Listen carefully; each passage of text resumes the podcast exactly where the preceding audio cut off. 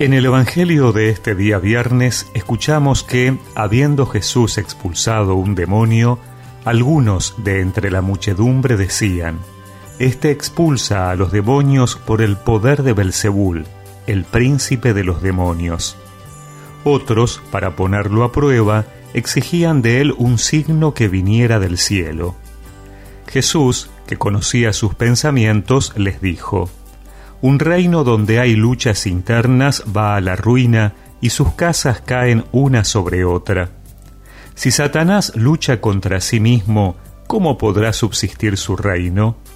Porque, como ustedes dicen, yo expulso a los demonios con el poder de Belzebul. Si yo expulso a los demonios con el poder de Belzebul, ¿con qué poder los expulsan los discípulos de ustedes? Por eso, ustedes los tendrán a ellos como jueces.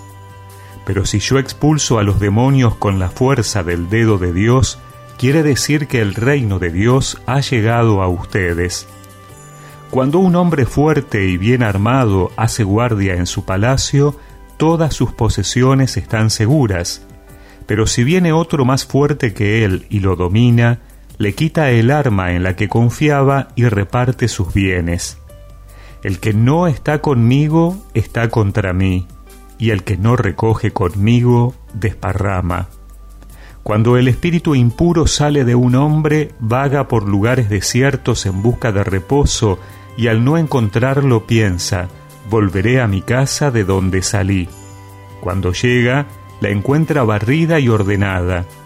Entonces va a buscar a otros siete espíritus peores que él, entran y se instalan allí, y al final ese hombre se encuentra peor que al principio.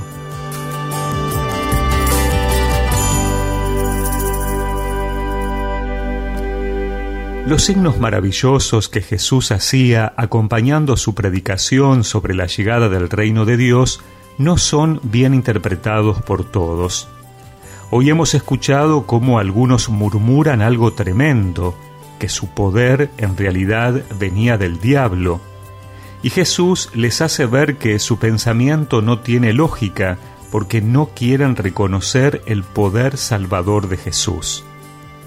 Es importante este episodio para nuestra vida. Nosotros seguramente no vamos a desconfiar del Señor, pero a veces nos puede costar reconocer a sus enviados y colaboradores.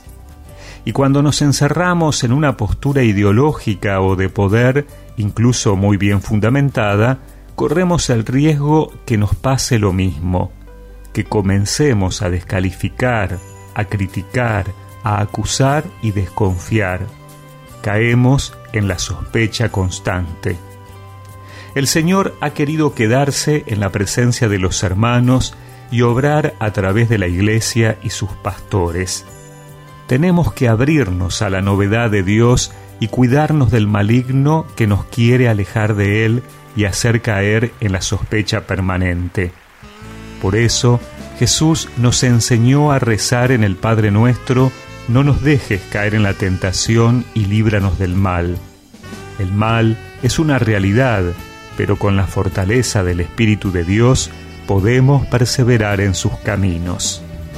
en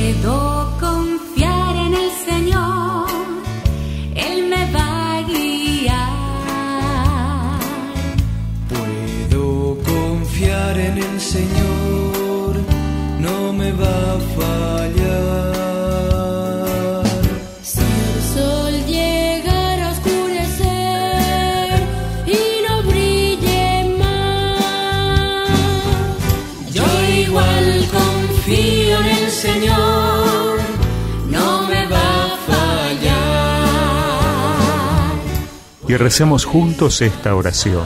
Señor, que pueda confiar en ti, aunque me cueste aceptar la novedad de tu presencia en mi vida y en el mundo. Amén. Y que la bendición de Dios Todopoderoso, del Padre, del Hijo y del Espíritu Santo los acompañe siempre.